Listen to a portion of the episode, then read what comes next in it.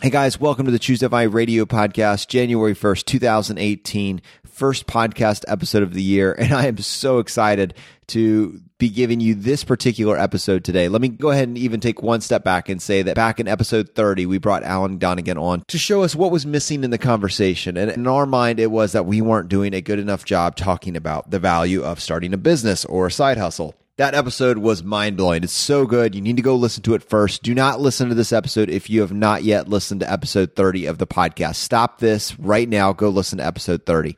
And then if you go listen to the Friday Roundup, which was thirty R, Alan basically hosted a contest and he said, I offer this coaching, but I do it as a group with different communities all around the world. For your community, I would love to offer a single person one-on-one coaching. We can record it and then play it for the audience. That way everybody can get access to this information. It can help as many people as possible. So obviously we went all in on that. We had so many people from our community, you know, come in, pitch their different ideas. And what was really cool is we had our Facebook group vote on which one they wanted to see actually win this contest. Tallis won, and we have recorded our first coaching session with her and Alan, and we're going to be playing that for you today. This is just really cool. I mean, imagine that you have an, an idea for a business and you don't want to go one hundred thousand dollars in debt to start it. You want to use lean startup principles and you want to get a coach, someone to walk you through it so you don't have to make all those mistakes from scratch. Who are you going to call, right? And in my mind, it's obvious that Alan is the guy. I mean, what he's doing over at PopUp Business School is nothing short of transformational, you know, for the communities that he's working in. I've said it's my life's mission to go on a world tour with him and just see him in action, teaching people how to start up their businesses just totally from scratch. And it just completely transforms communities. It transforms neighborhoods. It's just, this is such valuable information. And I love to see this get more mainstream attention. And so Alan is basically bringing all those principles that he teaches over those classes, and he's going to funnel it into Tallis's idea. And then we're going to be unpacking it here on the show today and over the course of a couple shows over twenty eighteen and possibly twenty nineteen. And today we are now going to be playing the first of those coaching calls. And I think it's just a wonderful way to start off the new year. Yeah, without any further ado, welcome to the ChooseFI Radio podcast. You're listening to ChooseFI Radio. The blueprint for financial independence lives here.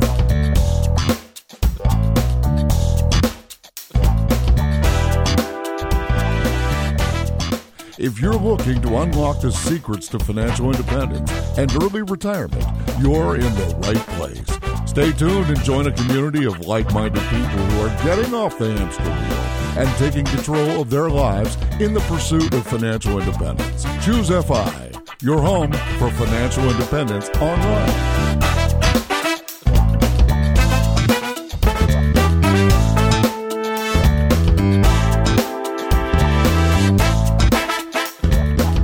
All right, guys. Well, this is going to be a really fun episode. It's a little bit less formal. It's not going to have the normal structure of an interview. Rather, it's more of a coaching call where the curtain's being pulled back and you're being able to look at the nuts and bolts of how to start a business. And to help me with this today, I have my co-host Brad and I have Alan Donegan.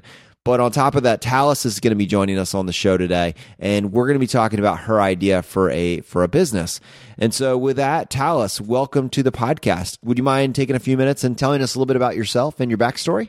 Yeah, I'm Tallis Strube. I live in Iowa, originally from the Des Moines area, and I now live in uh, Cedar Rapids. I'm a ballroom dance instructor by trade. I went back to school recently to get my master's in dance choreography and focused my thesis for my master's on dance for people with Parkinson's disease. It's something that's been close to me with my family. My father has Parkinson's, and I know a few others do in this community as well. So I offer classes for people with Parkinson's disease to kind of promote awareness for them and how exercise is truly, really beneficial for their progress through the disease. And it's also something that is both my passion and, and something that I've done for a living for a long time. So it's pretty easy for me to bring dance, specifically social styles, ballroom styles, to that specific need.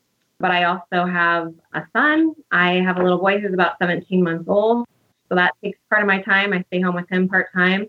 And then I also run another side business as well. So I don't have to go into detail on that, but that's pretty much kind of um, what I do in life right now. So how do you think that we can best help you? Like, what has been, I guess, the the roadblocks that you felt like this is specifically what I would need help with to get this thing off the ground? So I teach one class per week here in this community where I live. Beyond that, uh, since graduating a year, not even a year and a half ago, um, with my master's, I've been asked to speak at a few conferences on the topic of dance for Parkinson's disease.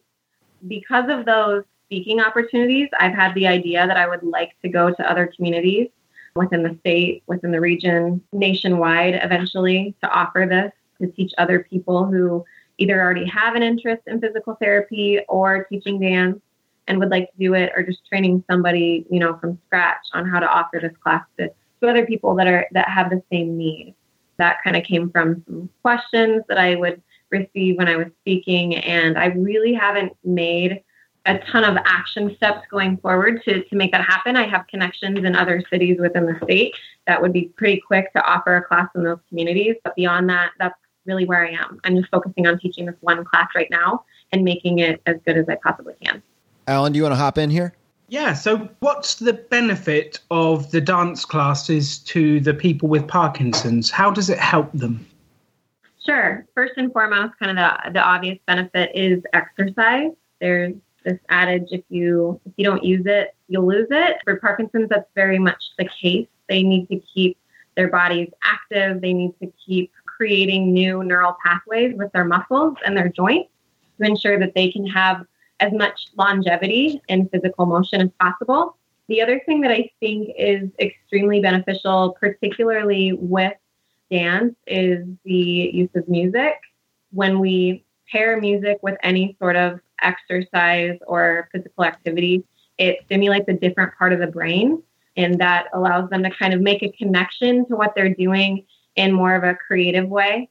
And then the third benefit that I really stress is the social aspect. So not only are these people coming and doing something for their own physical bodies, but they're getting out of their homes and making a choice to be interacting with other people in a social way. And it also, I've found, holds them accountable to be there every week because they want to be there for the other people that are going through the same thing they are. So those are the three major benefits. So next question. We've sort of traveled around the world and helped everyone from the biggest organization in the world right down to the to individuals launching business. And there's a similarity between the problems they all face, from the person who's got social anxiety problems and just wants to make a bit of money, all the way up to the billion dollar company. And the thing that sort of ties them all together is defining who they're selling to. So I think the question that I'd really love to know, Tallis, is who's going to pay for this? Who's your customer? Who's going to buy it? Right. The way that I am funded now, I am paid to teach these classes, is through a local chapter of the American Parkinson's Disease Association. So that chapter does fundraising. We got connected somehow, and they devote part of their funding toward offering these classes to anybody and everybody that could benefit. I've also been in connection with some health organizations in the Des Moines area who have already expressed the desire to provide funding for these classes. So I think my customer is either these local chapters or some sort of a medical institution that wants to, for example, there's a healthy living center in the Des Moines area that partners with Y M C A, and they pay to offer these kinds of classes for special needs populations. So Parkinson's being one of them, people with M S, amputees, things like that. So I guess to answer your question, it would be probably these organizations versus directly the people that they serve. Have you tried the people you serve? Uh, to get them to pay for it out of pocket? Mm. Is that what you're asking? Yes. No, I haven't. Cool. Is there anyone else that's expressed an interest in supporting you financially? The university where I graduated, they have some grant programs. So they've already been willing to do that. Cool. Is there any research that's been done to back up the benefits you've told us? Certainly, yes. There's a pretty successful trial running right now at Saint Louis University on, they're really like hyper-focusing on the benefits of tango, uh, specifically Argentine tango for people with Parkinson's, but there's a lot of crossover from that to other ballroom styles. That's kind of getting the most attention right now, but I know that there are other studies as well. Yeah, and they very cleverly taglined it tango for Parkinson's. yeah. yeah. And they've used that word to get people excited. Awesome. So we have good research to prove that what we're doing works. Uh, we have some people already funding it. And at the moment, we're giving the workshops away, which sounds very much exactly like the business model we use, which is we get people to fund it, and then we go and do the workshops for the people who need it the most. Right. And I love that. I think it's a brilliant model. So two thoughts for you. One is, how much would you like to be the person running the workshops versus how much would you like to be the educator who teaches people to run it in other areas? Oh, that's a good question. Can I say both? Of course you can. Well, that's what you do, isn't it, Alan? That's pretty much what I do, definitely. Um, although we're only just expanding into teaching other people how to do it. And there's an element of you need to have it working yourself and prove it, and then you can start spreading that to other areas. Sure. Well, I know my strength is in teaching. I definitely wouldn't want to give that up, but I'd like to be overseeing the entire process as well of building this out. Is there anyone else in the market at the moment doing what you're doing? No, not in this area. Have you searched nationally? Yes. And I know that there are other people doing it nationally. Cool. So what makes your workshops, courses and classes different to the other people who are doing it? I don't know that there is another individual who has expertise specifically in ballroom dancing.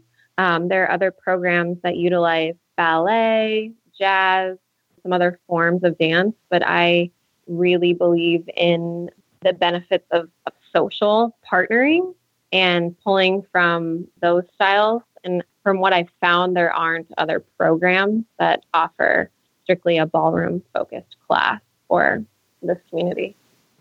And what are the ages of the people that come along to your workshops? And I'm thinking, are they interested in ballroom dancing? Yeah, so anywhere from about fifty to seventy-five. This also includes their spouses or caregivers. The class is open to um, those people as well. And yes, I mean, these people all watch Dancing with the Stars, and they're, you know, very interested in just um, learning to dance. Some of them are old enough to have had dancing experience in their younger days as well. So some of them, it's kind of a nostalgia thing. They're like, oh, I, I used to do this, you know, when I was younger or before Parkinson's. And it's kind of bringing it back. Awesome. So I've got a couple of thoughts for you.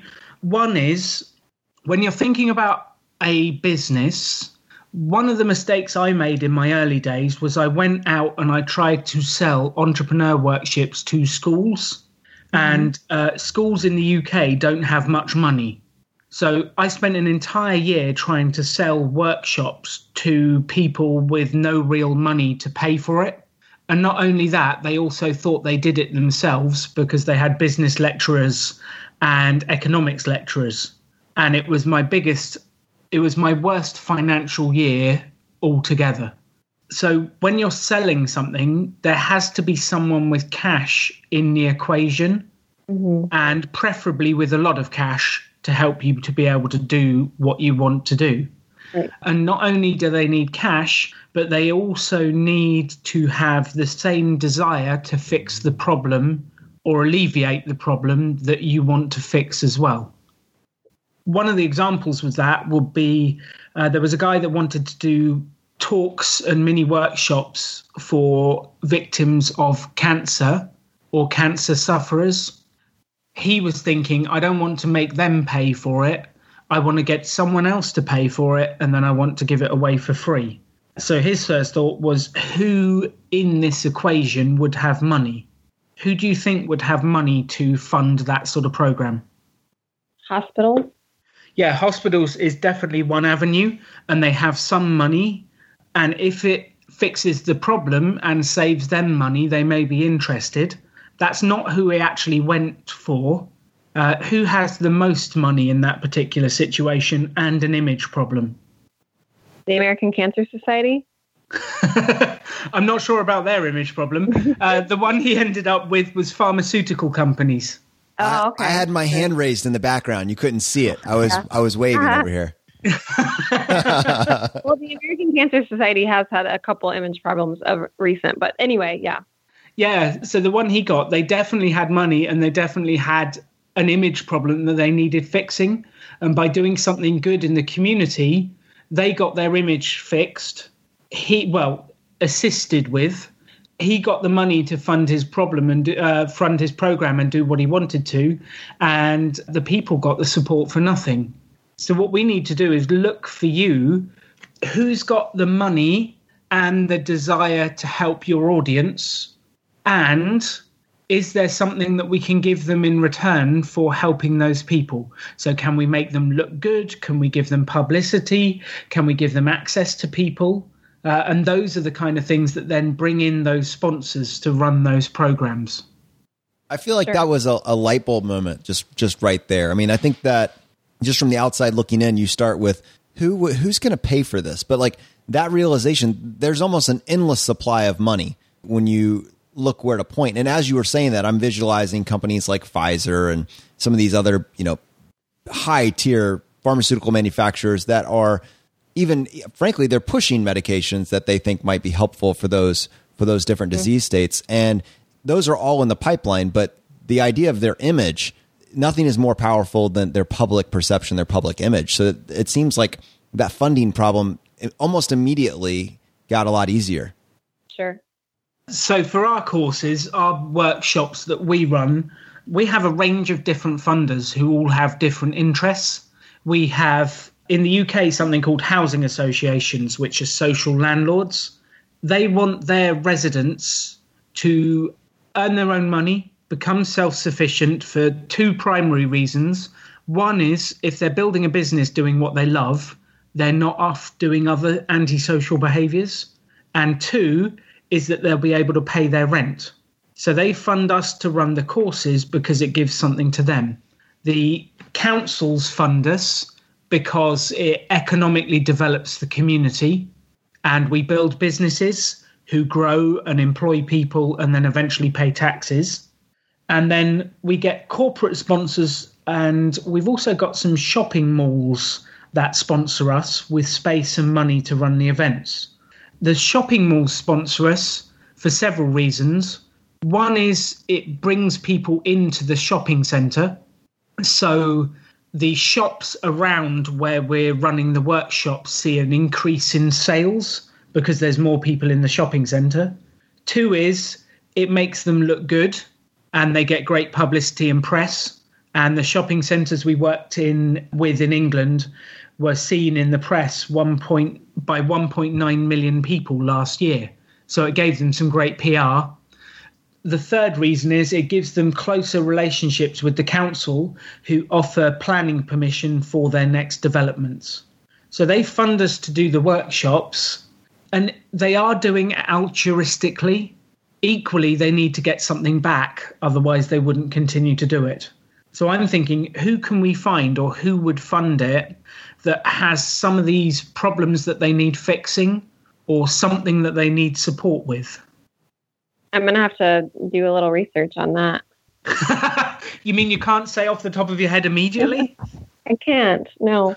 Um, I think there are definitely opportunities to connect with some of these other companies that have been involved in these conferences throughout the year. I mean, there are there are drug companies there with representatives as well. So, and there are different um, groups popping up. There are people pushing these bikes and, and different equipment related things for people with Parkinson's. So there are some, some different things there to look into. That's interesting. So there's two thoughts there. One is the conferences that you've been asked to speak at, have a look at their list of sponsors, and that will give you a list of people to target and talk to. And the second one is the companies that supply equipment for the audience that you support.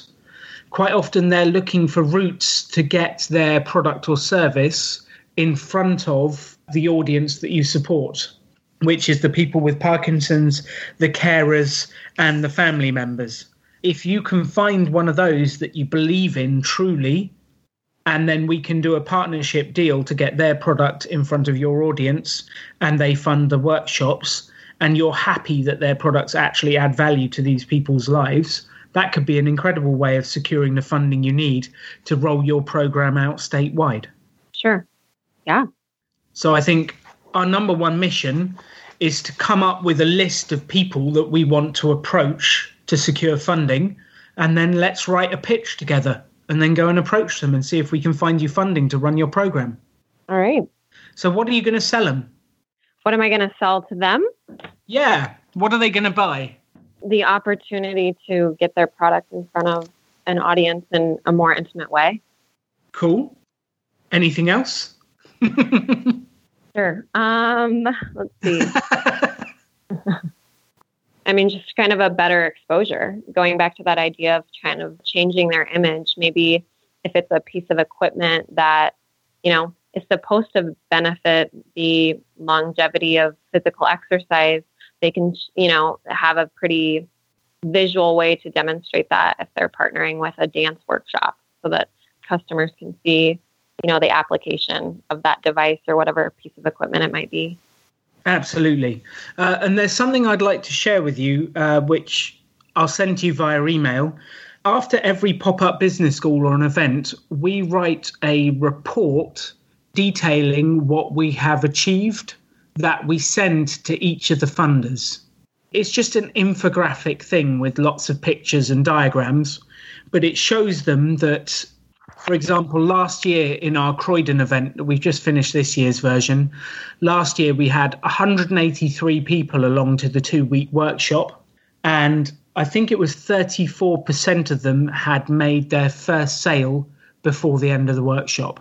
So they get this report that says who comes along, what they achieved. We set up, I think it was seventy-five or eighty businesses inside a fortnight, and we showed who we'd been helping and what we'd done. So I think there's some some reporting back of what sure. you can do in terms of the the difference you're making to the people's feelings, the difference you make to the carers, the difference you make to the connection of the family to the person, the number of people that are following your information on Twitter, and the exposure you get in press. And if we can start to collect some of these numbers and to instantiate what we are doing, that gives us the data to be able to back up what we're doing and to sell more. Sure. Makes sense. Yeah. So I'll send you our report. You can have a look. It's a slightly different subject, but I think it'll give you an idea of what we do. And these reports are then what sells the next one and what sells the next one. Sure. And would that be in the, could she collect that data in the form of a survey that people take either by email, or that she, there's a handout or something along those lines that she gives to participants in her different classes that she's teaching now to collect that data? I think that's a great way of doing it. We kind of do a pre-survey and a post-survey. Uh, we use SurveyMonkey to do it, but you could pretty much do it on a sheet of paper. We do employment status before and employment status afterwards, because that's a very clear metric for what we're trying to achieve. Mm-hmm. But we also have, in England, we call it social value. So what's the social good that your program achieves? And we have several indicators of that. We ask people's happiness levels before and after courses. We ask them their confidence levels before and after courses. And we find that people's happiness and confidence goes a, from around, on average, four and a half to about eight and a half out of ten following our workshops. And we're able to show, yeah, it's self-surveyed, so it's people's own opinions. However, we're able to show numerically that we make people happier and we build confidence. And I think you could easily show that your dance classes help people to feel more positive, have a better connection with their partners. I think you could easily show some numbers and some stats that are self-reported about how people feel before or afterwards. And I yeah, think that would yeah. be fascinating to go to funders with. Tallis, it strikes me that you're, you're already doing this, right? I mean, you're already doing workshops with people And and essentially yes. This is a conversation about how to take it to the next level. So I would imagine that you've already acquired a good amount of goodwill with the community that you're working with, right? I hope so. Yeah. I, I was curious, so what Alan is suggesting in large degree, I bet you, Alan, do you create a list? Do you have an email list? We do indeed. Yeah. Part of this conversation, when you're talking about how the practical application of what Alan is doing, he's able to do this because he has a list. And so figuring out a very subtle way of starting to build that list, especially since you have a physical product, not like a, a digital page at this point, I would imagine mm-hmm. is going to be a big piece of this puzzle. Yeah, you're talking about just uh, building a list of, of attendees so that I can, you know, share these surveys with them and have that access to collecting the data. Is that what you're talking about? Yeah. And I'm, well, I guess what I'm not saying is it's an email list. I mean, how are you reaching these people? How are you getting them to take action and do this SurveyMonkey? You know, how sure. are you, when they're walking out, how are you like following up with them saying, was this good for you? How can we improve? Do you feel like your confidence is better? You know, all those sorts of things. Alan, that all comes down to you're able to do that because you've, you have a way of reaching them. We actually do it whilst they're in the room. So what I've found is that people don't respond to you via email and they don't often fill out the surveys afterwards. And it needs to be done whilst they're in the room.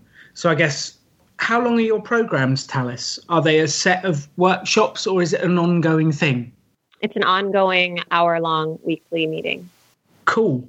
So maybe what you could do for the new joiners is do a, a little paper thing or a paper survey when they come in. And then after two or three months, you can do a pa- paper survey when they leave, or a SurveyMonkey just right there and then, asking them questions and type them in. That then gives us a very, very basic longitudinal study to say, before Tallis worked with them, here's where they were. And after we worked with them, here's where we were. And compared to the average person who hasn't been through it, this is the difference we've made. Right.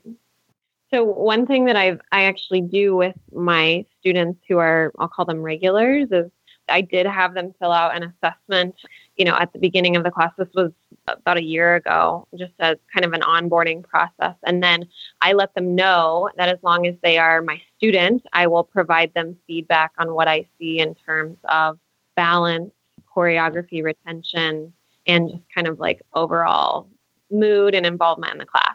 So, you know, on a very small scale, that's easy for me to do because I have a number of students that I can, you know, there's twelve or so regular people that I can check in with on a monthly basis and give them this feedback.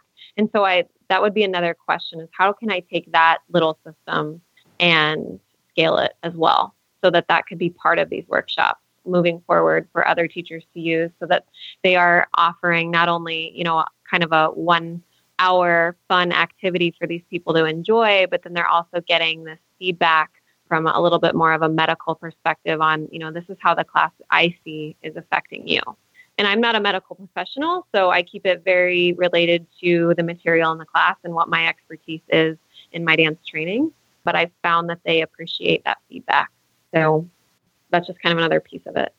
Yeah, that's fantastic. I love that. And so what I will do is I will send you a link to a blank survey that we use before and after the workshop to give you an idea of how we collect our data. When I first did these workshops, the question I always got asked was, how do you know it works? That was the one that I really struggled to answer because I knew it worked anecdotally. I had the stories. I could tell you, uh, Dennis built his this business and he sold this food and Tony made this much money in his first year. And I could tell you anecdotally the examples, but I had no numbers. And in a sales situation, the magic formula or combination is stats and stories. Mm-hmm. So if we can have some stats that show that people are happier, more confident, more engaged, whatever it is, what the things you actually change, and then we can have the individual stories of the people that back it up. That's the magic combination. So I guess, how could we measure whether your workshops work or not? How can we measure if the dance classes work? What What's the questions or numbers we need to ask? Well, I think kind of similar to what you were asking your participants is, you know, what, how's their mood before and how is their mood after? Is it Is it changing them emotionally? Are they leaving the class um, in a better mood? Are they glad that they came? That would be boiled down probably into one question, but I think that that's part of it. And then also what I mentioned about actually tracking the physical progress. You know, people are just coming to have something to do with their time, but then others are really, really um, proactive on maintaining their physical ability. So they appreciate more than others that uh, response of, yes, I see that your balance is improving. I see that, you know, today was a really good day because you were on with the beat and those kinds of things. So I would really love to be able to show that as well, show that there is an actual physical takeaway for these people, that it's not just something fun, but it is, it does make a difference in their ability to move throughout the rest of their day and hopefully beyond that. I love that. And I'm going to suggest a way of doing it that is completely wrong in the hope that it'll spark the right idea for you. Is there a random test like standing on one leg with your eyes closed that proves it's working, that if they could do that for longer, by the end of working with you, you've kind of shown that it's maintaining their their physical abilities that help them throughout the day? And that's probably completely the wrong thing, but I'm wondering if, what ideas it sparks for you. Yeah, that's for drunk driving, but no. um, we would probably, yes, there's definitely something, you know, and I haven't thought about it like that in in that specific way, but I'm sure that I can come up with something that would just be kind of a, yeah, for lack of a better term, a quick test um, to provide that analysis. So, yeah. Which then gives us the the actual proof that what we're doing works, or proof enough to be able right. to do it. And that will give us a fantastic review. One last thought is, you said that they do it with their carers and their partners and their family that come along and do the dancing in teams. Does yeah. it create a better yeah. connection with them? Um, you know, I... I perceive that it does. There are certainly people that come alone. So not everybody comes with a partner. And then there are couples, you know, married couples that come every week together. One has Parkinson's and one doesn't. And what's so interesting to me is that in most cases, these people are about the same age and life, and they they tend to struggle with the same things in class. So sometimes, because I'm a, a ballroom instructor, instructor that teaches, you know, all kinds of adults, with or without disabilities, I sometimes forget in my Parkinson's class that I'm teaching people with Parkinson's, and I'm not just teaching a regular ballroom dance class. And I say that because there will be the spouses or caregivers that don't have Parkinson's, and they'll be saying, oh, this is so difficult. Can you go over that again? I'm really struggling with this step pattern. And I'm reminded that dance is something that is foreign to a lot of people, and it really has nothing to do with having a disease. So going back to your question, yes, I think that that bonding is created because it kind of equalizes the playing field for that particular couple. They come to class and the person with Parkinson's can see that they're not the only one struggling with the material, their spouses as well. And they can kind of forget for a moment that there's this difference between them in that way. And that right there, to me, sounds like the absolutely immeasurably valuable thing that we need to measure. Mm-hmm. Because that's why, like, that is worth, you can't put a price on that. That's worth so much to the people coming to your courses, to connect better, forget it's happened, and to be together again on an equal playing field. Yeah. I think that's incredible. Yeah, I feel um, like a lot of your messaging should be teed around that. I mean, that was that felt really powerful when you were saying it, just this idea that you're, for, you're shifting the paradigm instead of this, like you said, this caretaker, caregiver, right? That's the that's the paradigm that people have gotten used to. Instead, you're you're moving that to partners again. And how refreshing is that?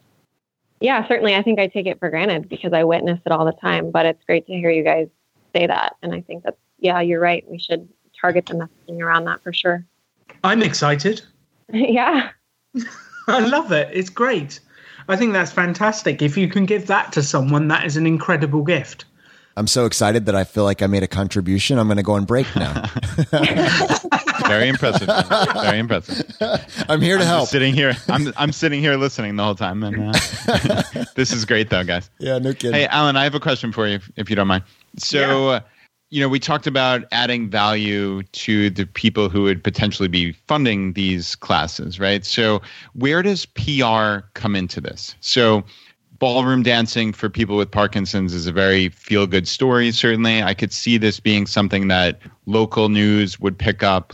At what point in the process does that become something that Tallis does in conjunction with trying to get these other sponsors or companies on board? To get P R takes energy and time to create the relationships with the right editor, the right writer, the right broadcaster who will want to do the story. It creates fantastic credibility, and it's one of the quickest ways to build credibility. And you'll see this on so many people's websites, as seen in Forbes magazine, as seen on uh, this news channel, as seen on this.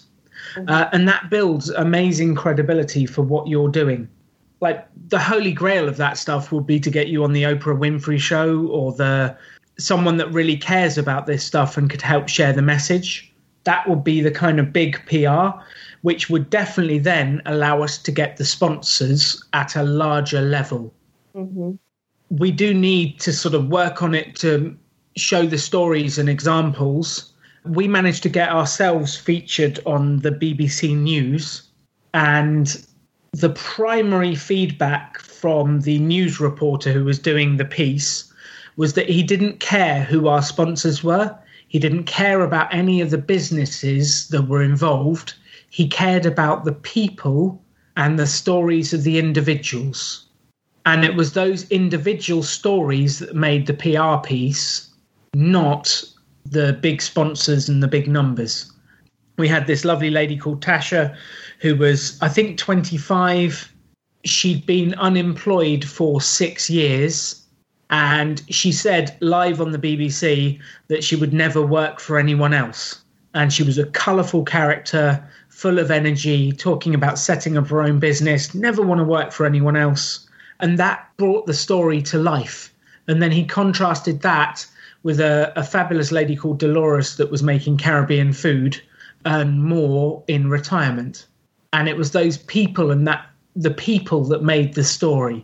So I think if we're going to go and get press for you, it's the people and the individual stories about the benefits it had and the way it's changed their lives, and you can film them dancing together. And that's what would make the story that would get us in front of the right people. And that definitely then gives us the proof that we have the P R reach to be able to then get some sponsors. Yeah, that's that's really cool. I actually already have some footage uh, that I packaged for my thesis concert. And I interviewed the people in my class. They talked about the benefits. And then there was a couple, husband and wife from my class, that agreed to, we, they went to the same middle school, and we went to that middle school, and I filmed them dancing together in the school gym. And then they actually performed that piece live at my show. And I'm just thinking about kind of these little pieces that we already have that I might be able to pull out and use for something, just on a local level of starting to build that P R piece. I love that. Do you have a website, Tallis? I don't, not for this. I have a Facebook page, Parkinson's Stance Project, but I haven't honestly done much with it at all. So it's there, but I do not have a website for this right now. Cool. But you've got a, a Facebook page, but not a website, a Twitter account?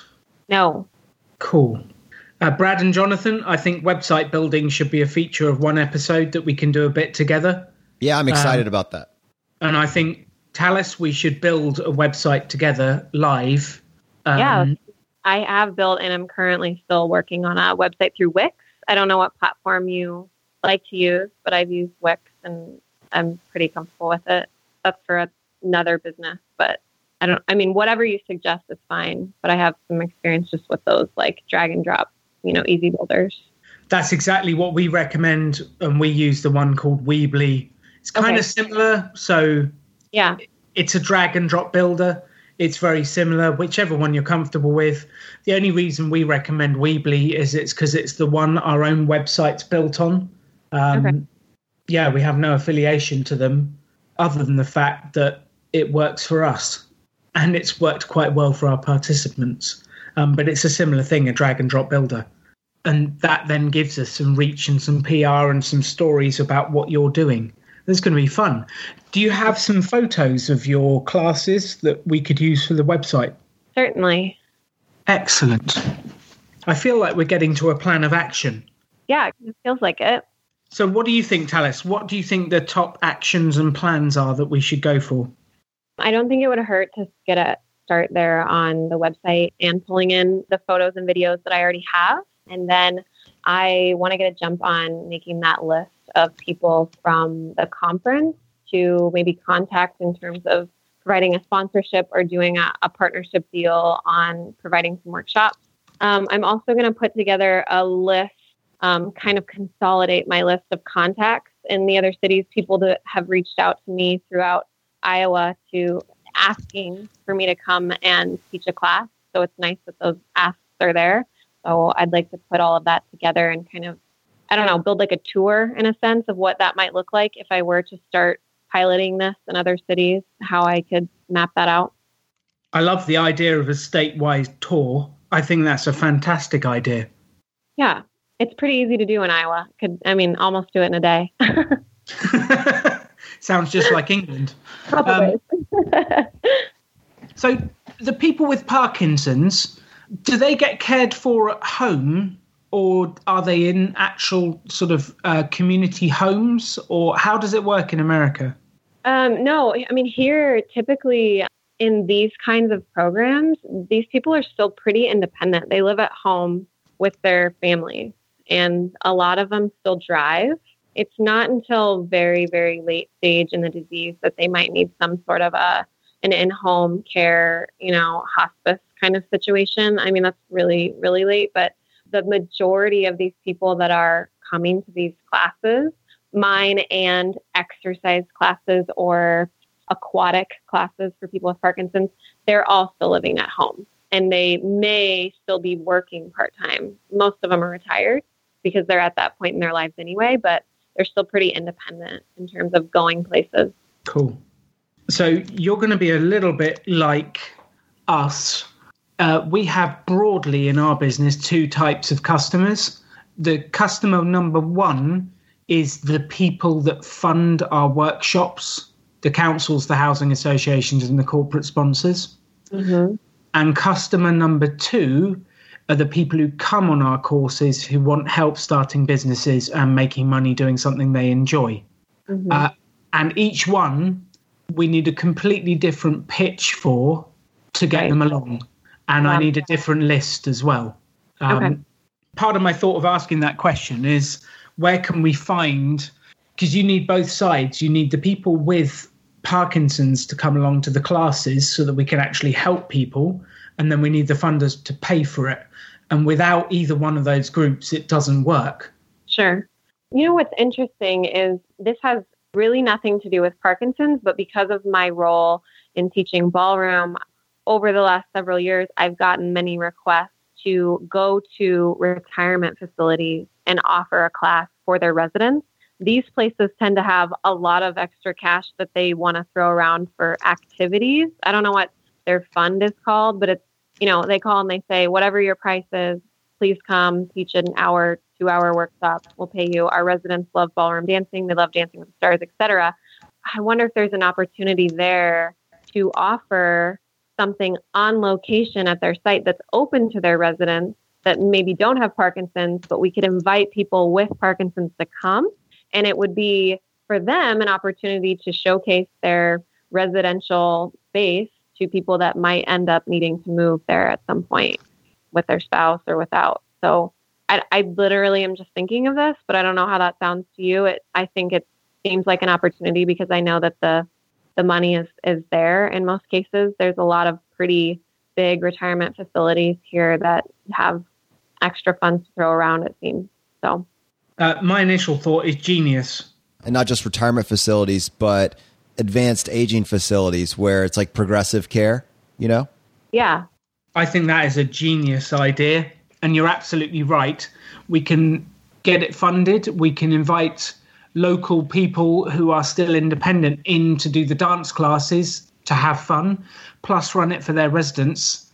Uh, that would build awareness, get us the funding to run the classes. I think that is brilliant.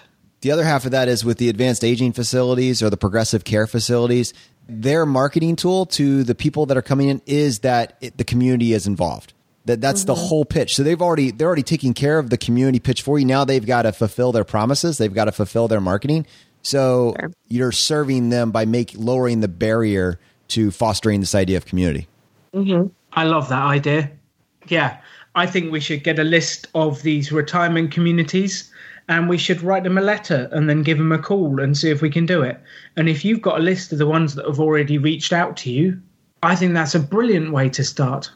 And also, yeah, well, as opposed to cold calling, I've just I've just noticed this. I had to set up flu clinics, flu shot clinics as a pharmacist when I was doing it. And I just found that after I had one or two asking me, or after I, I had accepted an invite, when I was cold calling these other businesses, if I just said, hey, we're going to do a flu shot clinic, you know, they they were kind of skeptical. But if I said, hey, we're, we've already partnered with your sister chapters here, here, and here, they want us to come in and do a flu shot clinic. And I figure while we're out and about, you know, adapt this to your own purposes, get your own mileage out of it. But the idea that, hey, everybody else is doing this, fear of missing out, you probably want us to do this too.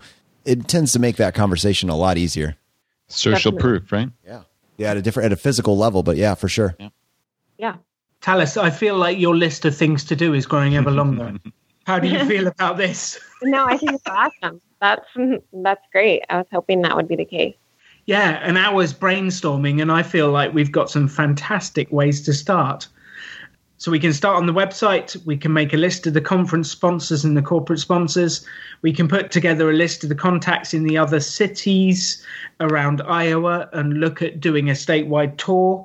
We can collect some data to or work out the questions to ask to get the data we need to prove that what we're doing works. And then we can also look at the retirement communities and the progressive care facilities. I think that is a fantastic win-win proposal that you just came up with. I really do. I think that's one that we should definitely pitch. And I have some thoughts on branding since you guys are talking about website design as one of our to-do list. Should we do that now or do you want to save that for later, Alan? What, have thoughts on branding? Yeah, I mean, if you're gonna, if she's going to go get a website, I mean, are you assuming she's going to get a domain as well? Our general advice is to go for a free one to start with. Do you have a domain, Tallis? No, I don't. Okay. Cool. So, so your domain is going to be tied to your brand. And I, I have some thoughts that I've, I've, you know, I landed on ChooseFI. I'm still very happy with that. And I'd love to just give you my two cents on how to go about thinking through a brand name choice. Because keep in mind, you're going to be tied to this on upwards of ten different platforms, right? Your Facebook page, your Twitter feed, your domain address. It's going to follow you all over the internet. And I heard some pretty sharp advice from, I believe it was Seth Godin, and basically talking about when you're selecting your name, you're thinking through how do how do I go about selecting my my brand name? There's two obvious places to go. You could be super explicit with what you say. Like for instance, let's say you fix computers. You could choose the domain, assuming it's available, i fix computers dot com. And there's two sides to that coin. One is that it's very obvious what you're doing, so it makes it easier for people to find you. But also as your brand continues to develop, it kind of diminishes the value of your brand. Now, on the other side of that, you could pick something that's totally tangential or not at all related to your product. But then if you become the clear leader in your space, it actually carries more weight. So like Apple or Target, like when I said Apple, you didn't think of a fruit, right? If I said Amazon, you're not thinking of a, a you're not thinking of some jungle princess. They've completely defined their product and it has nothing to do with maybe the original origin of the word. So that's kind of the two different ways to approach your branding. And then when you're thinking about, you know, what can I get that's a .com, which I'm a big fan of, if you can lock. Now, I realize you have a physical product, so that's a little different. It's not it's not quite as important that you rank from an S E O perspective. But in terms of picking that, almost all of the one words, all the single words, I think almost every single single word in the English language is taken. But you pretty much have your pick of two and three word combinations. So the question is, how close do you want to get? What's that line? How close do you want to get to your final product? And then what's available as a two and a three word combination? So, you know, you could take that for what it's worth, but it's, it's clearly, it's a good exercise to fill up a page with just clever two and three word combinations that fit ballpark what you're trying to accomplish. And then find something that, that is subtle, but maybe, you know, but that kind of fits that void that we're looking for. Mm-hmm.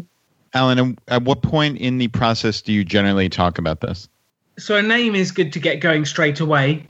My thoughts about the second way of doing it, which is having a completely tangential name, such as moonpig dot com or... You stole that from me. I was going to suggest that. Well, um, my thoughts are those people tend to have a lot of budget to throw at advertising to get their name out there. And our recommendation is to go along the more simpler line to start with. Do you have a name for your course at the moment? Is it the Parkinson's Stance Project? Yeah, so that's the Facebook page that I have, but actually the course is called P D Move, you know, P D as in Parkinson's disease, shortened, and then Move. I don't know if that's available. I honestly haven't even looked in terms of a, a domain, but I'll that's how we reference the class. Are you you're looking at it right now? I'll find out, yeah. If I can do it. I don't know how fast I can do it, but Wait, I'm going to try. Just, uh, hey, dude, don't don't search that yet. Jonathan, if you go to GoDaddy, yeah. sometimes if you search something and don't buy it, somebody will snap somebody, it up. Can they see that yeah. search? People have a way of doing that. Yeah, yeah, you're not wrong. I know that anytime we've thought of a domain on the show, we went ahead and grabbed it because we're like, that's not going to be there a week from now. Yeah. So, Alan, how do I go about getting a domain for free? The website builder we normally recommend is Weebly, weebly dot com. You can get a free website from them. And it will have .weebly dot com in oh. the title. Yeah, so it will be parkinsons dance project dot weebly dot com.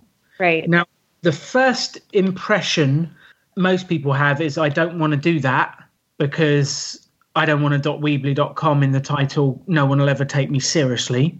The reason Weebly do it is because you get a free website and they get advertised, and it spreads the word about what they're doing. Two things. One is that... the name you come up with to start with, you might go through a couple of iterations and you end up spending quite a lot of money on domain names. Mm-hmm. And I'm going to ask Brad and Jonathan in a minute how addicted they are to buying domain names uh, and how much money they've spent on it. But I know a lot of people who've started a lot of businesses, me included, that bought up a load of domain names and then never ended up using them. Sure. Yeah, I think... Wix- Jonathan, do you have a moment here yeah. to tell us how much money you've spent on domain names? I'm probably the rarity in that I have a pretty good execution rate. I'd actually be curious. I'll tell you about mine, but let, I'm curious to get Brad's input because he's been in the online space for a lot longer.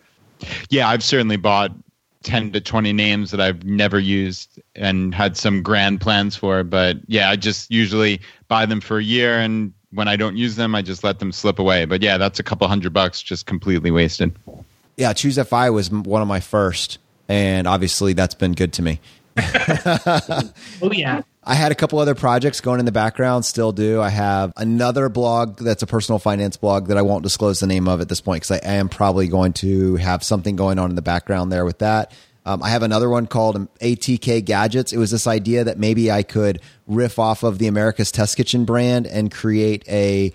like a product review site that had different kitchen gadgets and reviews and that sort of thing. And then maybe I could turn that into just a comp, you know, an e-commerce site.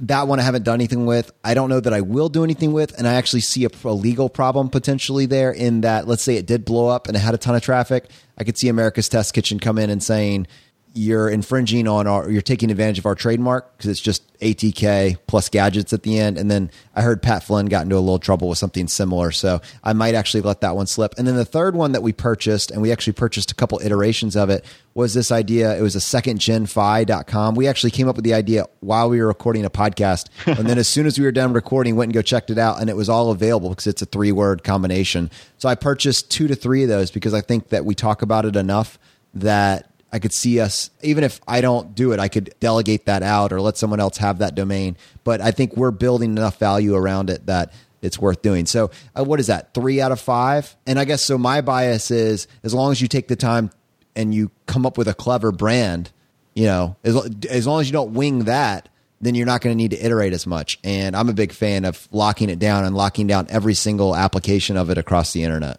So the bit we have is... I've set up quite a few businesses and they don't always go well. And then I end up doing different versions. When I have got one that I've actually loved, I've bought the domain name, but I've generally started them for free later on one of the most successful participants we ever had on the PopUp Business School was at the first one we ever had in Weston-super-Mare. His name was Tony Pass, and he was a retail consultant. So he'd go into shops and he'd tell the staff to smile at their customers and where to lay out the stock and how to use Twitter to get more customers in and all that stuff. Uh, he set up a free website, which was the retail operation dot weebly dot com. And with that free website, he managed to get himself on the pay- first page of the Google rankings for the term retail consultant in the U K. And he landed two national retail brands in his first year, turning over uh, over one hundred thousand pounds. He made incredible progress, and it was through a .weebly dot com address. And if you'll notice, the Ecuador Chautauqua is on a .weebly dot com address, so's the U K Chautauqua. There's quite a few out there, and I don't think it deters people. So my preference is let's get going for free. And once we've decided we actually like the name in a few months' time, we go, okay, now we're ready to actually buy it. That's kind of how we get going. Equally, we're tending to try and get people to get going who don't have any money at all.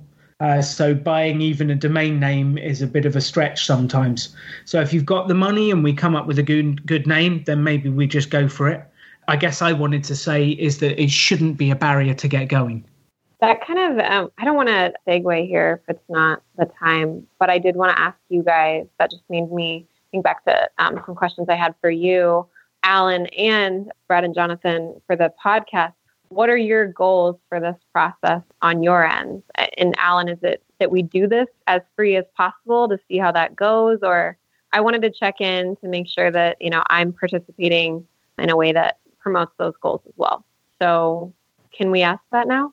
Yeah, of course. It's not, it don't, it's not super formal. There's no, there's certainly no legal contract in the background here. I mean, I don't know, Alan can outlay it, but our view is totally altruistic. We just want to help. Cool. Okay.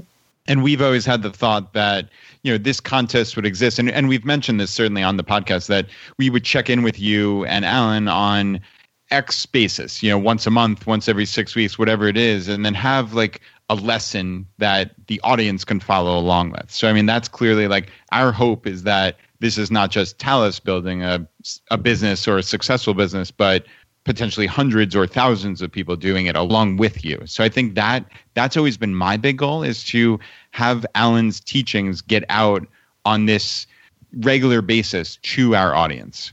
So yeah, I mean, I certainly have nothing. I'm looking for nothing else other than this, other than that, that that's my big goal. Awesome. Cool. And from my side, I just thought it would be fun.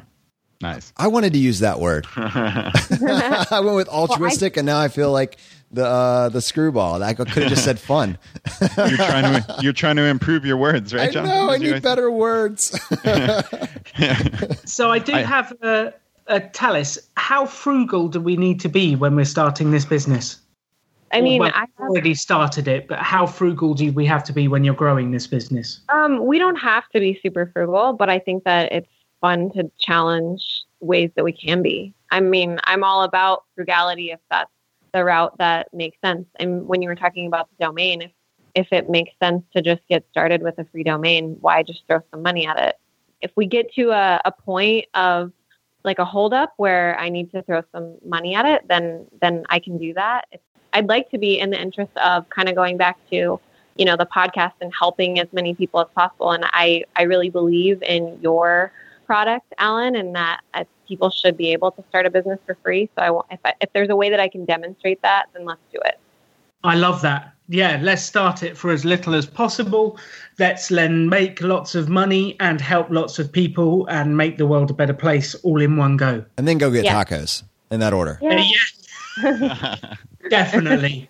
Cool. Yeah, that sounds great. All right. Well, all right. So do you have your to-do list? Anything else? Yeah, you got a pretty long to-do list. Yeah, I have a list for sure. What do you think is a good timeline to kind of reconvene on this? Whatever works. I have a pretty flexible schedule. So what's your suggestion, Alan, on checking in?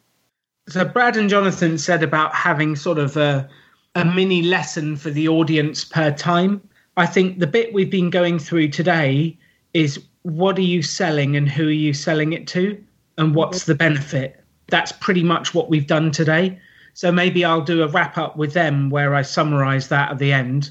I think the next one could be about websites and we build a platform. I, or the next one could be about you've got the list of sponsors and the contacts in the city and the retirement communities. And then we come up with a pitch. Maybe that's the next one, is how do you pitch it? But yeah, the basic list was the sponsors to approach, the contacts in the different cities, and the retirement communities to pitch to. We could probably do a whole sort of little bit on collecting the data to prove that what we're doing actually works. Mm-hmm. And then there's definitely a whole little bit on websites and building one together. There's definitely a bit of that, which I think Brad, Jonathan, and I need to have a discussion about how we do that, because, yeah, I'm not entirely sure how to do that. We could probably do it on a screen share, chatting it through together or something like that. Um, but it's a very visual one, building a website. And I've completely failed to answer your question of how long. I think it would be good if we could in maybe a couple of weeks or maybe a week or so to get the next one going to keep the energy. I've yeah. really enjoyed this. I think you have an incredible product and you have some great ideas. And I'm up for getting going on this. Whatever works for you. Yeah, that works for me. So Alan, Tallis, thank you so much for coming on today and and, ha- and sharing this conversation with us. I think this is going to be valuable, not only for, obviously for you, Tallis, but also just to our audience that's kind of learning this stuff right along with us. Alan, do you have any final thoughts about the content that we talked about today? I think the final thought is the progress you make in your business is directly related to the clarity of which you can describe exactly who your customer is and how you're helping them and what you're selling them. And I think what we've been working on today with Tallis is she's got two different customers that we need to sell to in two completely different ways. And that will help us to clearly get the sponsors and then also get the people along to the courses that we can help do it. So the most important thing for all of our listeners, if they're going to be doing businesses, is to work exactly who they're going to sell to. The more specific, the better. And very clearly how they make those people's lives better. Awesome. Thanks so much, Alan. Tallis, it's been a lot of fun. Yeah, thank you guys, all three of you so much. This is really exciting for me, and um, I appreciate the opportunity a lot. This is going to be great. I can't wait to help you do it. And yeah, I can't wait to get into the social media, the promotion, the P R. We've got so much to talk about, and we're going to do some cool stuff. Yeah, absolutely. This has been a blast. Very informative. Tallis, thanks so much, first of all, for just being a part of this community, for sharing your ideas with us and being willing to kind of let us help you at the margins. I think this is really going to come together over twenty eighteen, and I'm super excited to see where it goes. Alan, this, wow, man, absolutely. You're bringing so much to the table, and these are ideas and concepts that they inspire me, but they're also very, very new to me as well. So I, I am learning right alongside with Tallis, and I think our audience is as well. To our audience, I hope you got value from this. I hope you enjoyed this. I know it's different than a lot of the episodes that we've done up to this point, and we've tried to be very intentional with giving you different types of information to let you think about what's that one next thing that I could take action on. And I think when you start considering what starting a business from scratch actually looks like uh, without all the risk that comes with taking out that one hundred thousand dollars startup loan, this just becomes a much more fascinating conversation. And the F I community is so uniquely positioned to become entrepreneurs, either through starting a small side hustle or a full-time business venture, by going into real estate. You know, it, it doesn't really matter which lane you choose, but the fact is you have all, life becomes a series of choices. You have all these options, and I think it's just really cool to see all of it come together. Thank you so much for listening, and thank you for being a part of our community. If you want to support us, here are four easy ways. One, leave us an iTunes review. If you want to do that, just go to ChooseFI.com slash iTunes. Two, use our page to sign up for travel credit cards. If you want to travel the world with miles and points instead of your hard-earned dollars, then just go to ChooseFI.com slash cards and get started today. Three, if you're working on the milestones of F I, set up a personal capital account to track your progress and use our affiliate link. It's completely free. And just go to ChooseFI.com slash PC. P as in Paul, C as in cat. And four, and most importantly, find your friends, coworkers, and family members who might be open to this message and tell them about the podcast. Have them start with episode thirty-eight, The Why of F I, and right behind that, have them go listen to episode twenty-one, The Pillars of F I. It is a fantastic starting place. All right, my friends, the fire is spreading. We'll see you next time as we continue to go down the road less traveled. You've been listening to Choose F I Radio Podcast, where we help middle-class America build wealth, one life hack at a time.